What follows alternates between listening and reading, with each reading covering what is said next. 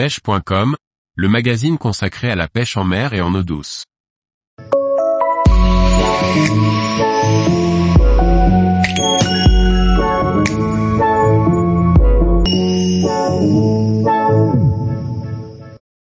Pêcher la truite au leurre sans ardillon, pourquoi est-ce pertinent?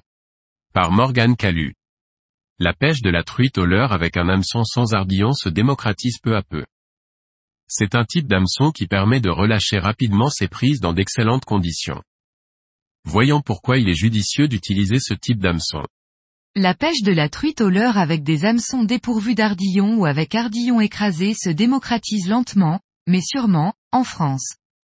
C'est une pratique qui se développe avec la création de nombreux parcours no-kill qui n'autorisent que ce type d'hameçon et en parallèle le développement de compétitions où seul ce type d'hameçon est autorisé.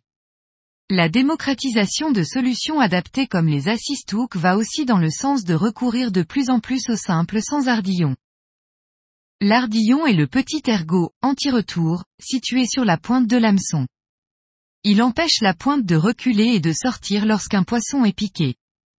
En combat, il limite le nombre de décrochages, mais il empêche aussi une relâche rapide des poissons.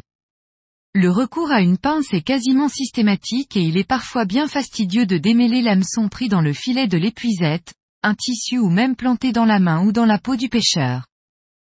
De nombreux modèles d'hameçons sans ardillon sont disponibles sur le marché, et particulièrement pour la truite.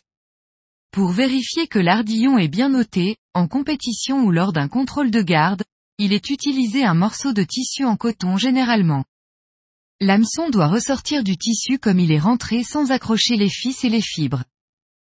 Il existe toujours des inconvénients lorsqu'on choisit une option à la pêche. Celui qui est souvent mis en avant est que le nombre de décrochages en combat est souvent plus important sans ardillon. C'est souvent vrai en compétition sur des poissons modestes. C'est finalement peu vrai sur des beaux poissons en loisir. C'est plus psychologique qu'une réelle vérité. Il n'y a guère que sur les pêches amont, upstream, où je garde les ardillons.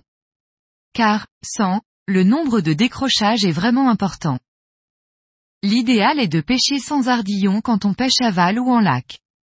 Il est aisé de maintenir la tension dans la ligne et de garder la pointe piquée. Le recours à une ligne de type nylon est aussi un plus, notamment sur les poissons de petite taille. L'élasticité du nylon évite les pertes de contact ou la détente trop rapide de la ligne.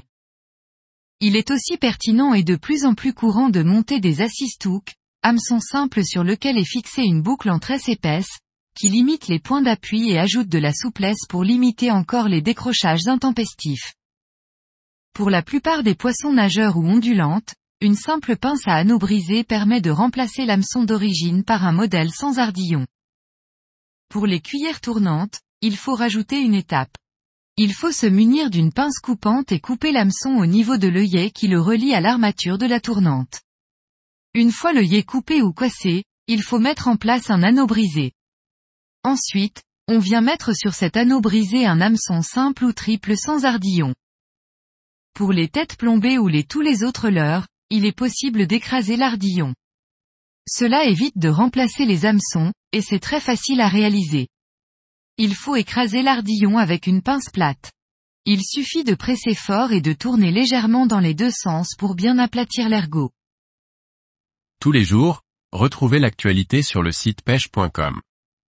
Et n'oubliez pas de laisser 5 étoiles sur votre plateforme de podcast.